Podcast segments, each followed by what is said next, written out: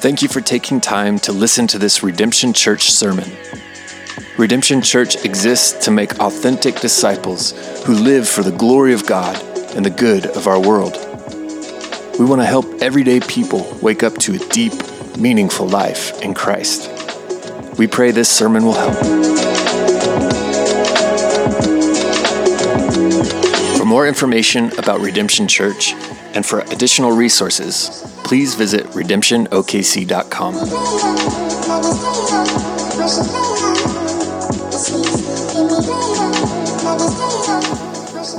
Good morning. My name is Carrie, and I'm going to read our passage for today.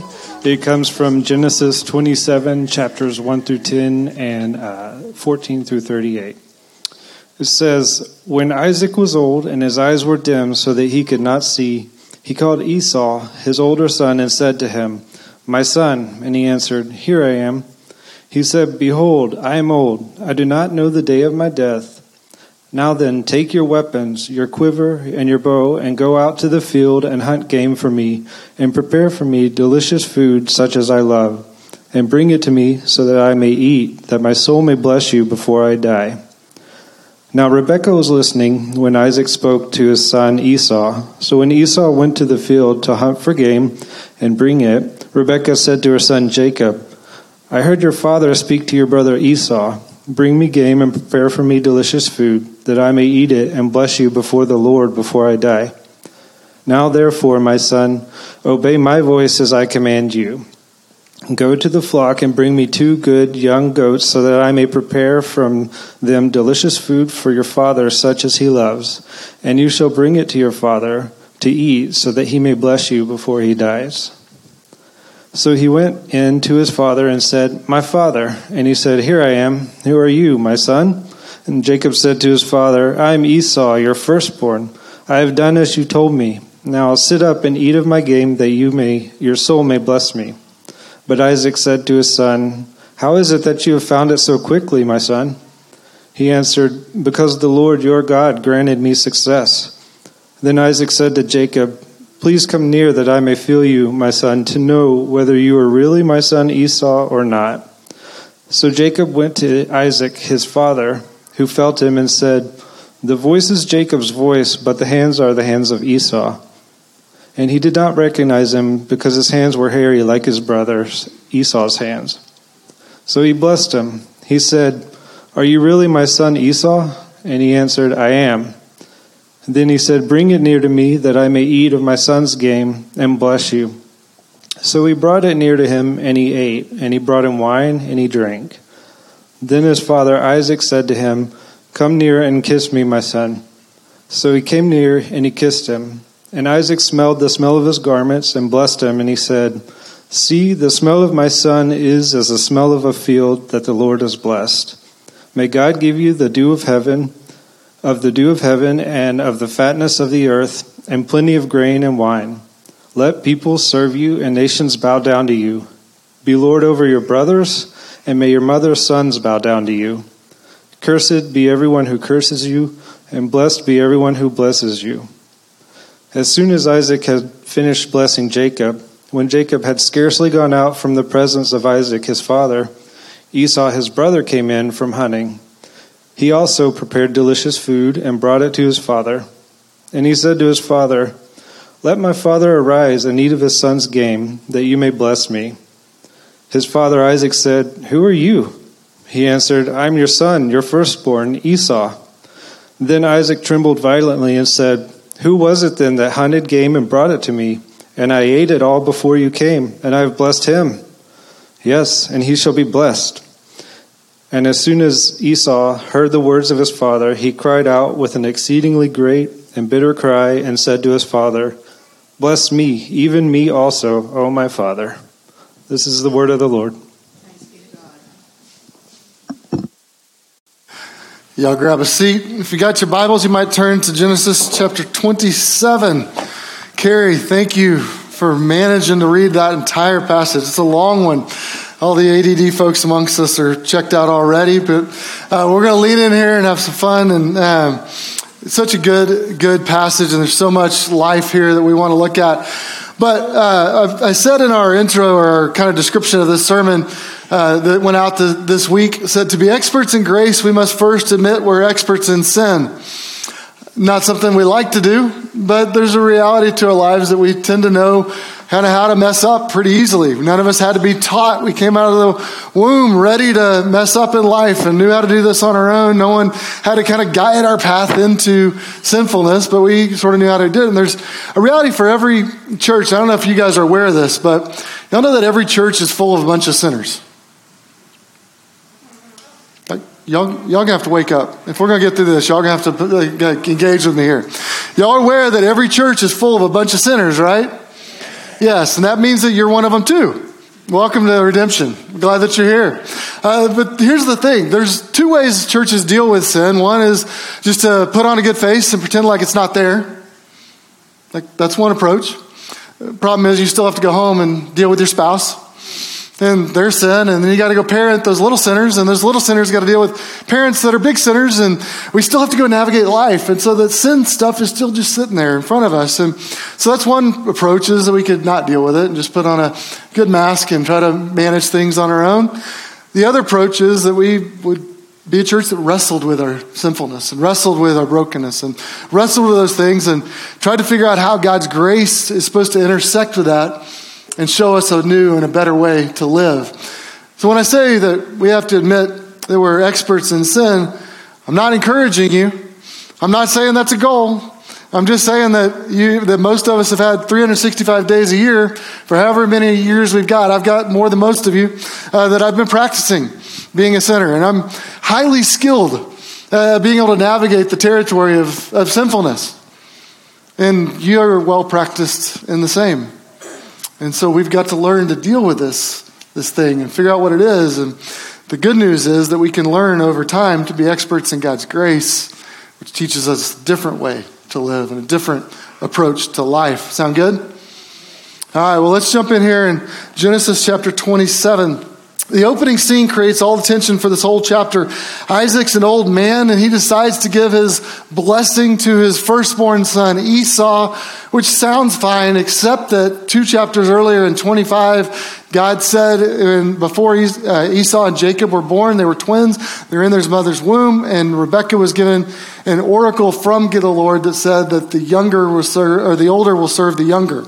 That Jacob was going to be the one that was going to bear the legacy of Abraham's covenant promises, and that Esau was going to serve Jacob. And so the fact that here, a couple chapters later, uh, Isaac is trying to give Esau the blessing is actually working against what God had told them was going to be the reality of their lives. Isaac's old. Now, it's interesting. Do you have this thing when you read the Bible that you kind of read everything through the lens of your own, your own eyesight, your own age, your own experience? Like, I read this, you realize Isaac's probably getting closer to 100 years of age at this point. And these these kids, in my mind, I always saw them, especially when I was growing up. I saw these as like children that went in. And so Jacob is going in clothed in this, you know, except Esau's going off to hunt. But I saw them as kind of teenagers. They're going in, and Isaac's going in. I mean, Jacob's going into Isaac in this disguise. And I saw them about that age. These dudes were probably more like my age. These are, these are grown men that are disguising, and Jacob's being disguised and going into his old man father to uh, try to pull the wool over him and pull out this, uh, pull off this kind of, this kind of deception. Now, in reality, Isaac thinks he's dying, so he thinks, man, if I'm going to bless my son Esau, my favorite son, if I'm going to bless the one that I want to carry on my family name and my legacy, the one that I kind of want to give my high five and say, go get him, son. Uh, if I want to bless him, I better do it soon before I die. And so he expedites his plan and tries to work this thing out. Now, what we know from being able to read later is he had more than 20 years to live. He was not in a hurry. And yet here he is pushing ahead because he wants to take advantage of this opportunity. And so Isaac arranges this kind of clandestine meeting with Esau. He says, quote, so that my soul may bless you before I die. When he says my soul may bless you, what he's saying is uh, that he wanted to give Esau everything he was and everything he had. I want to take all of who I am and I want to bless you. I want to affirm you. I want to encourage you. I want to empower you to live in my name and carry out the family name throughout uh, your, all of your future. And that's kind of the mindset that Isaac has as he's approaching this. He, and his preference, and we see this, that Esau was the son that he loved. He played favorites, and it's going to wreak havoc in their family. He feels like Esau should be the one that carries on the empire, even though God had said it would be Jacob. And so now he's in a conundrum, right? He's in, a, he's, he's in a bit of a pickle trying to figure out, well, I know what I want. I also know what God said. How is it he's going to respond? Now, in a healthy situation in a family in that world, this, moment, this deal of the birthright of the blessing should have been like a really fun day. It should have been a good family ceremony. They should have brought the whole family together, had this big kind of thing. And it's like, we're going to give a blessing to our son and we're going to pass on the kind of family heritage down the line. And it should be this kind of sacred moment. But why is Isaac sneaking around? Because he knows he's doing something that's going against the will of God. But it's interesting in this family. Think about how messed up this family is, just what you see. Um, they're not talking to one another. They're not sharing with one another. There's no family cooperation in this entire experience. In fact, he's sneaking around trying to pull one over and get around Rebecca and Jacob. Now, Rebecca, for her part, she's sneaking around eavesdropping and keeping an eye on him. So as he's saying to Esau, I'm doing this, uh, she's right in the other room going, hey, and then she grabs Jacob and she begins to try to manipulate the situation from her perspective to bring about the way she wants to see things work out. No one in this family trusts each other. In fact, in this entire scene, realize that all four of these family members, they're, they're never in the same room together once. You have you, you have uh, Isaac and Esau, and then you have Rebecca and Jacob, and then you have Jacob and Esau, and then you have Esau and, and uh, or Jacob and Rebecca, and then you have Rebecca and, and Isaac later, but you don't ever see them all together. Uh, there, there's no communication in this marriage. Uh, Rebecca does not speak till, to Isaac until the whole thing's completely over. Jacob and Esau, these two brothers, never speak in the entire passage. And when you consider the like all the, the, the actions of the four people, all of them are about equally at fault. Like there's none of them that stand out and you're like, oh, there's the good guy in this story. Do you ever wonder why there's so many stories like this in the Bible? Like in some ways, it seems like a weird text to be in uh, like a major religious book that shows you about spiritual spiritual life. It's just these family squabbles that are happening, but there's something bigger that's going on. One, I think it's important for us to recognize that that this is the real stuff of life, isn't it? This is the stuff that we, we navigate and we walk through in life. This is, a, is the territory we all, we all wander through. And what you see in this is that God actually works with them in the nitty gritty stuff of their everyday, of their everyday lives. And that's good. That, that's important stuff for us to understand that normal stuff is where God's good desires show up in our lives, but it's also where our desires sometimes get disordered and they begin to take on sinful expressions in our in our own lives and we have to deal with that. So let's unpack what happens in this family and look at how they got there and then we'll turn and talk about why that matters for you and for me. Sound good? All right. Well when we look at this story the first thing that we see is that each of these people are overconfident in the ability of their feelings instincts and senses to provide a helpful map for their life these people are, they're, they're overconfident in their ability for their instincts, for their feelings, for their own senses to guide them and give them a good map for how they should live. Uh, it's interesting in this passage. Did you notice as Carrie was reading that all five senses are at play in this story? And yet all five senses are also dece- deceptive. They, they, all lead them astray. They don't, don't speak truth to them. Um, it's a classic example of kind of trusting your own perspective rather than trusting God's. And uh, the, you trust that you're reading the situation through your own input better than what God is reading the situation. It's interesting in verse 1, it says, When Isaac was old, his eyes were dim so that he could not see. When it says his eyes are dim, it's actually kind of a catchphrase in that culture that just means his senses were not all there. Like they were not, he was not seeing things as fully as he should. One commentator said of this that Isaac was uh, really is, is blind in more than one way. It's not just his eyesight, it's all of his sensory intake is actually misleading him.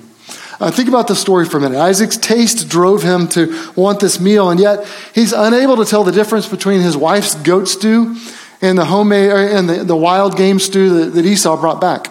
Uh, he's deceived in what they are. His, he touches the smooth skinned Jacob who's in the disguise, and he's easily tricked to think he's like the hairy skinned um, Esau. Isaac and Jacob, uh, Isaac calls Jacob to come closer to him at the end of the story and says, Come closer to me and kiss me, my son.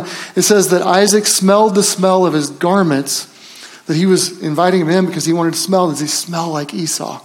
And he was deceived and said, Oh, yeah, this is Esau. Smells just like my wild son that doesn't shower and runs around in the woods all the time. Like, that's that dude, and that's what he looks like. Um, think about his listening. It says, When he listened closely, he thought he heard the voice of Jacob, but he, heard, he allowed the evidence of all the other senses to override what he thought maybe he heard with his ears. All of these senses are at play in this story, and they all end up being uh, misleading. Now, as a writer, this is not, these aren't just extraneous details. This isn't like the writer got bored and was like, I think I'm just going to throw in a lot of little details that are meaningless here. All of this is really intentional. It's wanting to get our attention. It's wanting us to say that sometimes our perspective, our senses, our feelings, our emotions, the way in which we live and, and take in life can actually mislead us from the way, the path of God. So Isaac's problem really is spiritual. He trusts his own feelings, instincts, senses more than he trusts what God had said about in, in the oracle earlier. And he's not the only one. Uh, verse 5 says, Now Rebekah was listening when Isaac spoke to his son Esau. Now, what were Rebekah's options in this moment?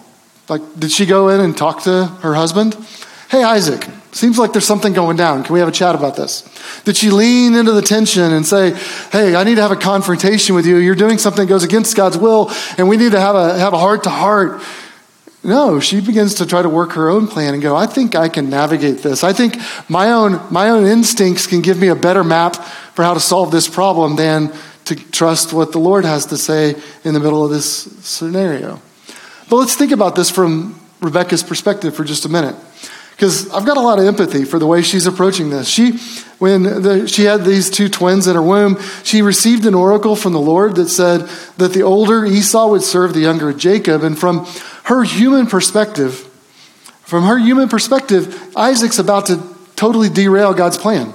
Isaac's about to overthrow what God had said was going to happen and steer their entire family in an entirely different direction. And so God's plan is going to be thwarted and overturned. And God had said that the, the blessing that he gave to Abraham and the, the covenant promises were supposed to go through Jacob. And Isaac's about to mess with that. she's like, This is jacked up. I'm going to fix it. And I can empathize with that. Can you relate to that? You see any scenarios in life where you're walking through and you go, That's not right. I think I can fix it. And you step in and insert yourself and try to do something. That is a very natural human thing. And everything in Rebecca's personality and her makeup is telling her, look, desperate situations require desperate measures. So I'm going to do something radical and I'm going to get this fixed. Uh, it's interesting. She acts quickly to devise a plan, and uh, I, I, love the expertise with which she executes everything.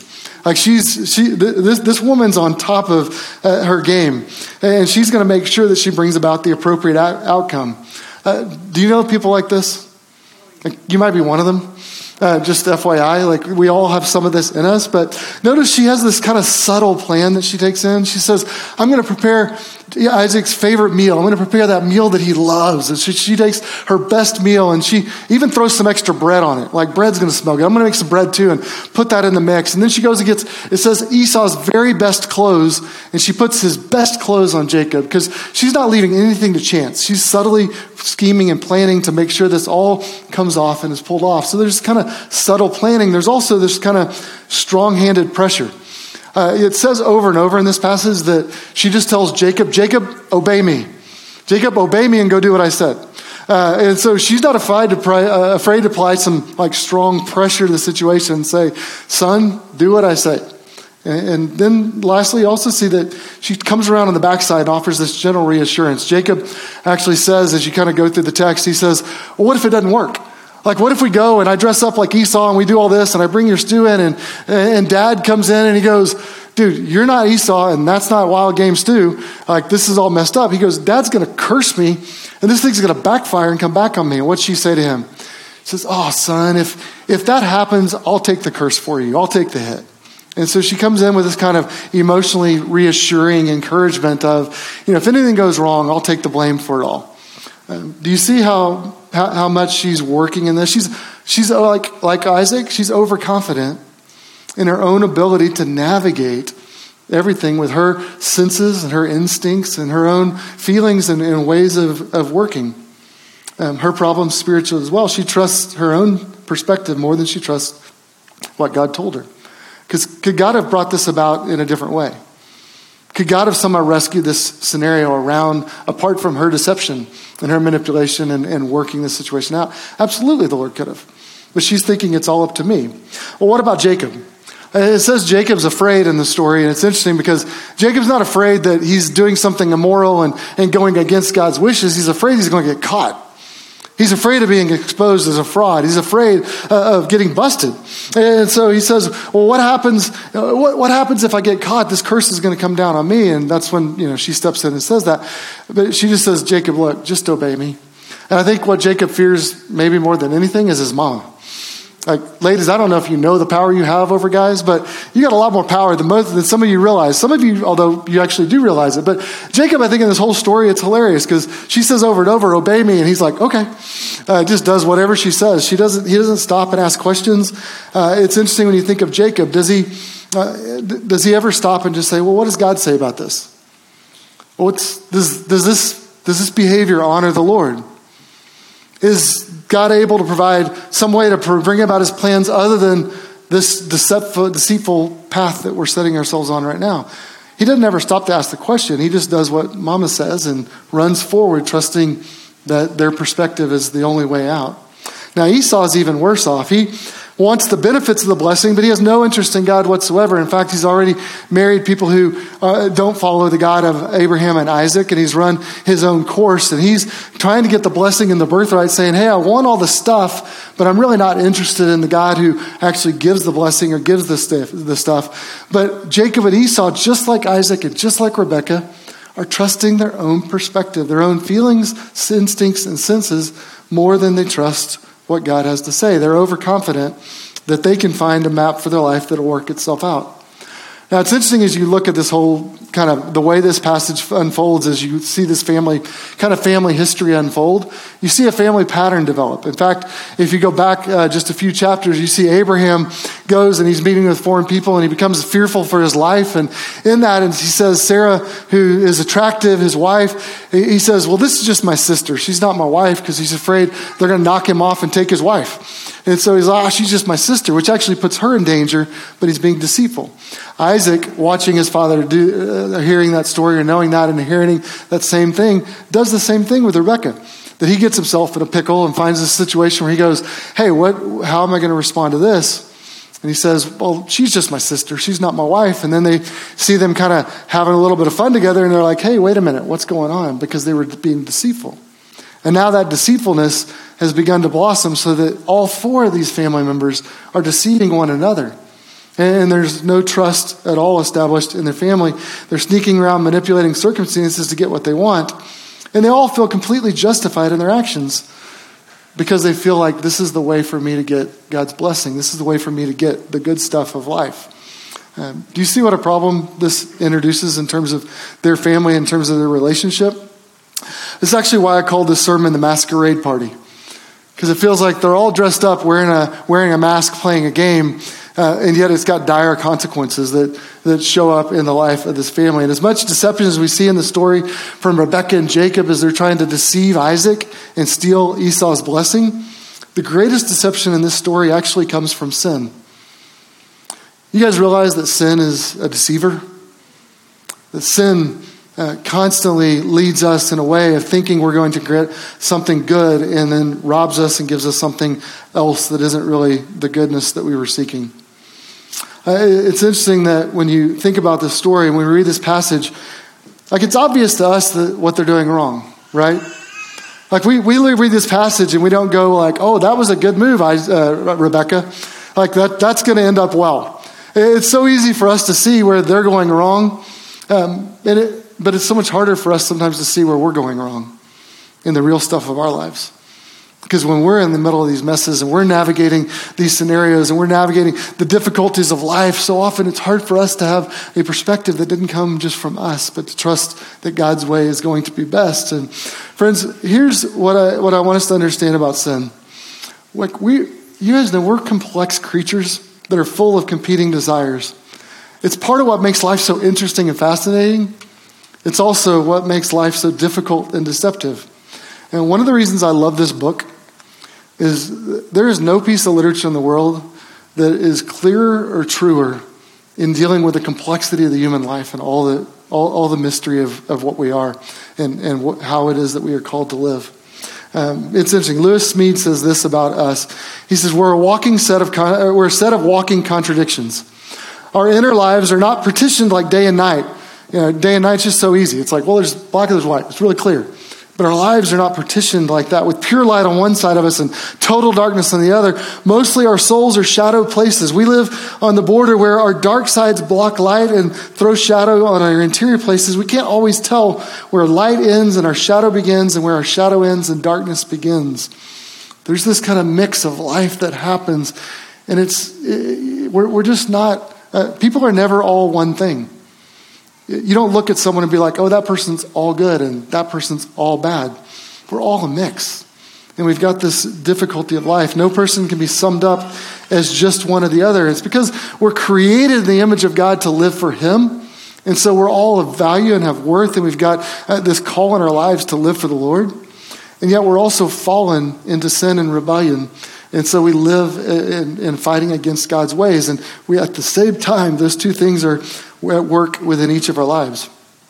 It's interesting, the book of Romans in the New Testament says uh, that we all have a natural sense that God is real, and, and, we have a natural sense of right and wrong, but we suppress that truth. We press it down rather than living into that and, choose to live in deceitful ways. Philosopher Cornelius Plantinga calls it self swindling. And I love that phrase that we, we swindle ourselves. We put a fast one on, on our own lives. He says self deception is a shadowy phenomenon by which we pull the wool over some part of our own psyche. We put a move on ourselves. We deny, suppress, or minimize what we know to be true. We assert, adorn, and elevate what we know to be false. We prettify ugly realities and sell ourselves the prettified versions. It's interesting. Isaac knew the oracle that the older was supposed to serve the younger, but he convinced himself that he should give the blessing to Esau, his favorite, the oldest, which was in line with the cultural norms of the day, which is in line with his personal preference, which is in line with what he thought was going to work out according to his own perspective. And he refused to trust the Lord.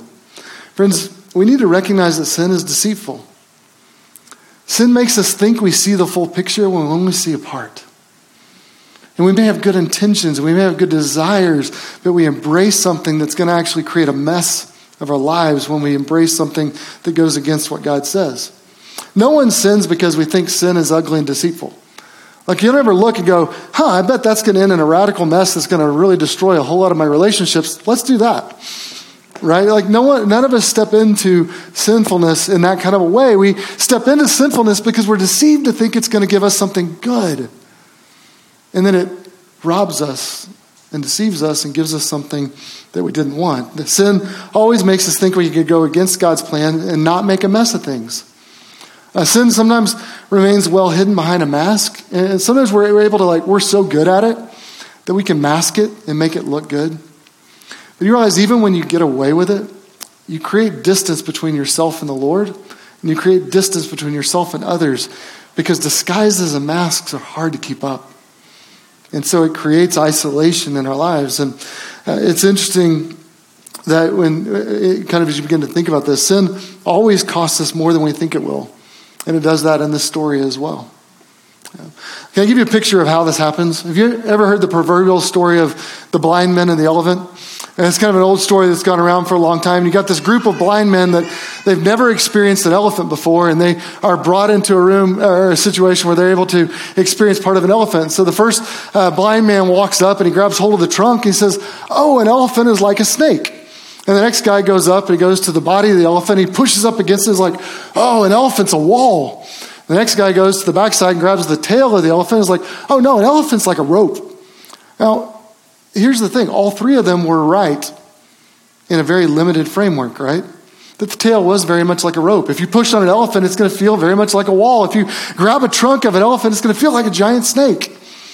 But they didn't really have an understanding of what an elephant really was because they couldn't see. They had a limited perspective. They had limited ability to navigate or, or to see the whole, and they had a limited experience of, uh, of all the, the different parts that were at play in this elephant. And because of that, they lacked uh, sense, the sensory de- deprivation of, uh, or senses of experiencing the whole thing. Um, they fall short of really understanding what's going on and what's unfolding. Don't we do that in life sometimes? Like you come to a situation and you see it within a certain framework and you see through your lens, like, this is the way things are right now. And, and based on that, I think this is how I have to operate. But you just don't see the whole picture and you don't understand what's going on. And the Lord does, and we have to learn to trust Him. Friends, I hate to tell you this, but we all make dumb decisions. We're going to do selfish things. Uh, we're going to we're gonna make, uh, we're, we're going to say harmful things to others. We're going to bend the truth and twist others' words. We're going to go on petty tirades about the actions of others while we're hiding our own and masking our own actions at the same time. Uh, we're going to make choices that go in all kinds of ways, but God, in His relentless grace, is not going to leave us there. He's going to continue to engage us and call us out of our own foolishness. These people in the book of Genesis, it's interesting that they're all just normal, everyday people with ordinary foibles and, and kind of problems like you and me, right? Like I look at this, like that looks like family conflict 101. We all walk through these kinds of things and we all have these patterns. So let's look how this plays out. It's interesting because Jacob goes in and he dresses himself up like Esau and he walks in to go see Isaac and he's portraying him. And there's something symbolic about the fact he's dressing up as Esau because he's actually trying to take the first, uh, the birthright from Esau and take the blessing from Esau. And so he's kind of playing the role that he's called to play. And uh, when he goes in, it says, he goes to him and says, My father. And Isaac responds, Here am I. Who are you, my son? What's Jacob say? I am Esau, your firstborn. Um, neither of those are true, but it's interesting because one guy says that the, the way in which it's said is the last word is supposed to be the most significant in the Hebrew word, uh, kind of way that works itself out there. So he's saying, I'm, I'm Esau. He skips past that really quickly and says, I'm the firstborn. Dad, I want to be the one who's the firstborn. I'm, I'm Esau the firstborn. And he rushes to that point and is trying to make his point. He's lying. And then he gives lies upon lies. He says, later, he says, Come and eat of my game. Well, he's not, it's, it's not his game. It, he's actually feeding him goats that his mom fixed for him. So he's lying there. He says, That your soul may bless me, your son, uh, your firstborn. Firstborn, another lie. Uh, Isaac starts to get onto something, He goes, Wait a minute. Verse 20 says, How is it that you found it so quickly? Meaning, you just left, and supposedly you've gone out, hunted, cleaned the game, uh, uh, kill, you know, been able to been able to locate uh, a wild animal. You've been able to skin it. You've been able to clean it. Been able to prep it. Been able to put it in a stew, let it uh, soften, and it takes time to cook that. Like, how are you back here so fast? Um, notice what what I uh, what Jacob says. Because the Lord your God granted me success. Now you've just brought God into this. So now you've gone from lying to blasphemy. And so you're including God in your lies. And it's interesting that, that Isaac begins to suspect and is like, I don't know what's going on. And the voice sounds like Jacob, and he's a little nervous, and Jacob starts to get nervous. One commentator said, at the very beginning, when Isaac's talking to him, Jacob's speaking in long sentences. And as soon as Jacob says, I think something, or as soon as Isaac says, I think something's going on, this sounds like the voice of Jacob. Jacob gives one word answers from that point on. He's like, Who are you? He's like, Are you, are you Esau? He says, Yep, I am. You know, just like not going to speak a whole lot because I don't want to give this away. But he knows he's being deceitful or deceitful. Now it's interesting that the, there's also this scene where this parting kiss. He says, "Come and give me a kiss, my son." And it's hard not to see that and not think of Judas' kiss of betrayal, isn't it? But think of as you're going to lie and as you're offering this blasphemy, including the Lord in this, and then you come to kiss your father and ask for this blessing. And Isaac believes it. He's deceived and he gives Jacob the blessing. Uh, Esau comes in immediately after, almost catches Jacob in the act. Verse 30 says, As soon as Isaac finished blessing Jacob, Jacob has scarcely gone out from the presence of Isaac. Esau, his brother, came in from his hunting. Now Isaac's panicked. Isaac looks and goes, Who are you?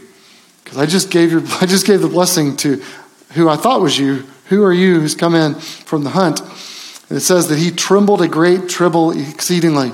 It's this kind of redundant thing that's just meant to go like he's shaking violently because he realizes what's happened, that this plan that he schemed has been worked against him and Jacob has deceived him. Esau, it says, gives a great and bitter cry. One translation says he gave himself to wild and angry sobbing at what had happened. See, a blessing in that world meant everything to them. It was what they'd pinned their hopes on. And They wanted this affirmation and encouragement and empowerment for the future from a father, and it's a powerful thing to experience it. But here, they're left with Isaac trembling and with Esau weeping. It's like a great Shakespearean tragedy. That's just like everything's completely unraveled and bottomed out. And um, Isaac says, Your brother came in deceitfully, and he's taken away your blessing. Isaac still sees things the same way. Do you feel how this family just unraveled around this idea of this blessing and how they can take it?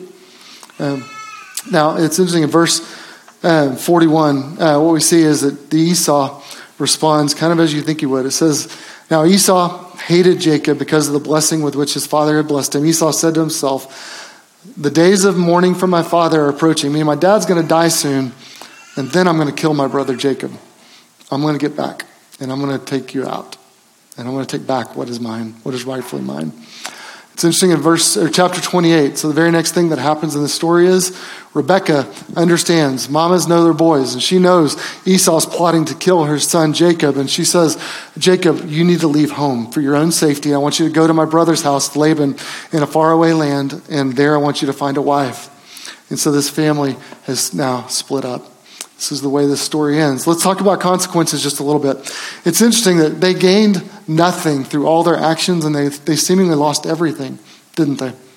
Think about the kind of what happened here. Isaac rushed things because he said, I might die. I have to make sure I give the blessing to, to uh, Esau. Uh, we know is that Isaac lived more than 20 or, or about 20 years from here.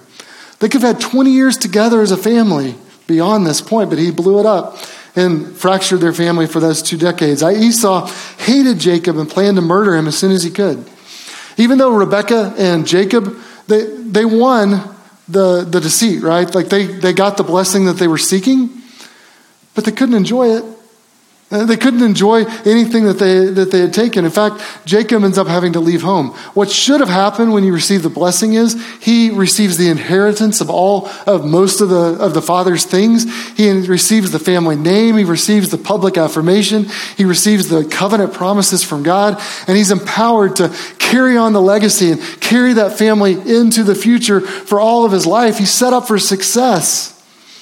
Instead, what happens with Jacob is he goes away penniless, with nothing but the clothes on his back, to live away from his family without any inheritance, and, um, and separated and isolated from his father, from his brother, and from his mother. In fact, it's interesting. says, uh, uh, Rebecca says to Jacob that you have to flee your brother, and she says, Go stay with my brother Laban for just a little while.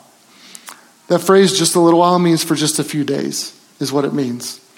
Um, as far as we know, she never saw Jacob again.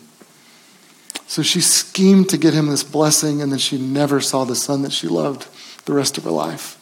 Um, it seems like it cost him everything, doesn't it? So let me ask you a question. What do we do with this? Like, how do we live in light of this message? How do we learn? How do we grow? Um, how, how, do we actually grow spiritually? Here's the bad news I have for you: is it most of the time happens kind of like this. Like we create messes in our lives, some of them little messes, and some of them really big messes.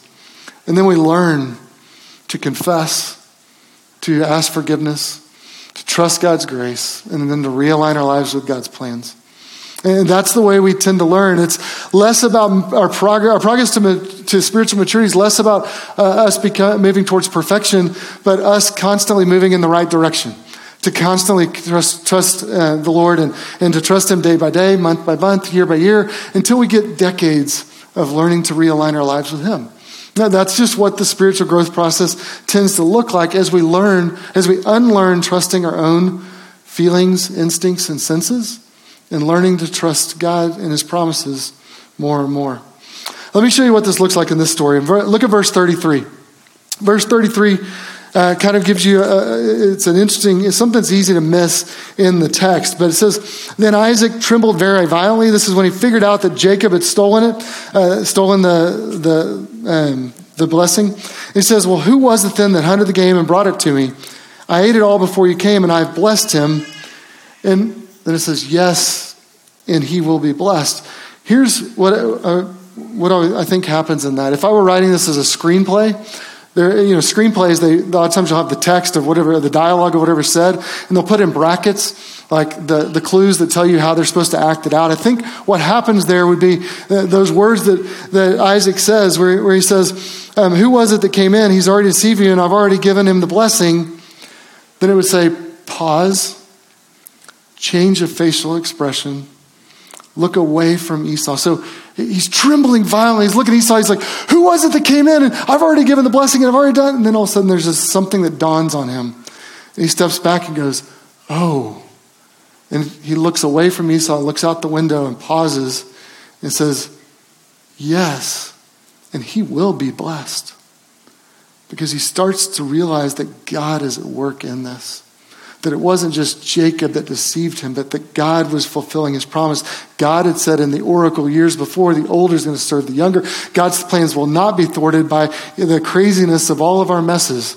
God's going to carry out his plan. And all of a sudden it dawns on Isaac. He says, Yes. And he will be blessed. There's nothing I can do to undo that. In fact, you get to chapter 28 when uh, Rebekah sends Jacob off to the foreign land to go to Laban. Isaac is there, and Isaac actually offers a second word of blessing. This time voluntarily, willfully, not deceived, but he says, My son, you will bear the promise of the covenant that was given to Abraham, that was given to me, and you are going to be the one that carries it forward going from these days forward. He understands that he began to not just see, but began to accept the truth. In fact, Hebrews 11 says, By faith, Isaac invoked future blessings on Jacob and Esau. Isaac came to a place of faith where he began to see the reality of what God was doing. Um, now, it's interesting that God, uh, that he understands this and begins to accept it. You know, he tried to work things out according to, uh, according to their culture and the way their culture wanted to do things in the patriarchal system of giving it to the firstborn. Um, that didn't work. He tried to give it according to his preference. This is my favorite son. I want him to have it. That didn't work. He tried to work it out according to his own manipulation and navigating all these things and sneaking around, and that didn't work. And he just finally comes around and says, Yes, and he will be blessed. He admits, I've been fighting against God. I've been trying to do things my own way. I need to learn to trust the Lord. And part of our learning to accept God's plan is learning to experientially trust that God has our best interest in mind. So, friends, there's one more gospel connection that I want to give that I think is really important for us to see in this passage. There's a, a place where, uh, where, where, you, understand this connection to the firstborn. The thing that they desired, that they wanted was, I want the blessing. I want the, I want the place of the firstborn. I want the goodness of all the things that were supposed to come to the firstborn in that world and the way they understood it. They were grasping and seizing and trying to grab it. But here's what's interesting when you look at the scriptures. Do you realize that Jesus is repeatedly referred to as the firstborn Son of God? Scriptures call him the only begotten Son. Baptism, God offers a word of blessing over Jesus and says, This is my beloved Son with whom I'm well pleased. At the Transfiguration, God offers a blessing. Says, This is my Son, listen to him. God continually comes, and after Jesus' resurrection, he's called the firstborn of the dead. But here's the thing Jesus left his place as the firstborn son who had the rights to all the blessings that were his. And he emptied himself and he climbed up on a cross and he put on the cloak of sinful humanity and aligned himself with us so that we might then be clothed with the righteousness of Christ that he deserved. This is the great exchange. He swapped places with us. He says, I want you to be as the firstborn, and I will act as the one who's cursed. Now, it's interesting in this passage, if you go back and look at verse 13 in chapter 27, what does it say um, about Rebecca? Because do you remember the, the kind of comfort that she was going to give to Jacob when Jacob's like, What if this all goes wrong and my dad figures it out and all of a sudden I'm no longer blessed, but I'm cursed by my dad? And she says, Oh, don't worry about it. I'll take the curse for, for you. She says that very flippantly and very lightheartedly because she's not really considering that as an option. Here's what I want you to know Jesus said those words Let the curse fall on me. And he meant them. And he stepped upon a cross and he climbed upon a cross and took on the curse of a sinful death, robed in sinful humanity, so that we might be aligned as the firstborn son. Here's the thing Jesus knew what he was committing to do. He, he, he shed the role of firstborn son so that he might lift us up and us all be firstborn sons. It's interesting. Hebrews chapter 12 says, uh, But you have come, for those who come to belief in Christ, to the city of the living God, to the church of the firstborn. Isn't that fascinating? How do you have a church full of firstborns? A family only has one firstborn. But in Christ, somehow, all of us are the firstborn. We all get the place of blessing. We all get the place of God's promise. We all get to be the ones that carry the firstborn thing that Jesus deserved and earned. We get to be covered in it. And some of you grew up in families who didn't have enough love to share. A real blessing with even the firstborn favorite son, much less all the kids in the family. And I want you to know, friend, that God in His grace has more than enough love to treat all of us as His favorite son, as His firstborn son, as the objects of His blessing, as the ones that He will shower His goodness on forevermore, the ones that He will affirm, that He will empower, that He will encourage, and He will cast off into the future with a hope that is never ending. Jesus in uh, John 17 says to his Father, You have loved them just as you love me. God loves you just as He loves Christ, His firstborn. And there's nothing you can do to shed that. Friends, in Christ, you are a firstborn of a heavenly Father who speaks blessing over you that says, You are my beloved Son with whom I'm well pleased. You are my beloved daughter with whom I'm well pleased. Not because of our perfection, but because of Christ and what He did for us. 1 John 3. See what kind of love the Father has given to us that we should be called children of God. And so we are. We stand in that. Let me pray for us. Father, thank you for the miracle of your grace that takes all that Jesus is and all that Jesus did and makes us as he is. Father, I pray that you would stir in our hearts a deeper trust in your goodness and your grace and your mercy and in your ways. We might seek you. We might love you more deeply. Father, we pray it in Jesus' name and by your Spirit. Amen.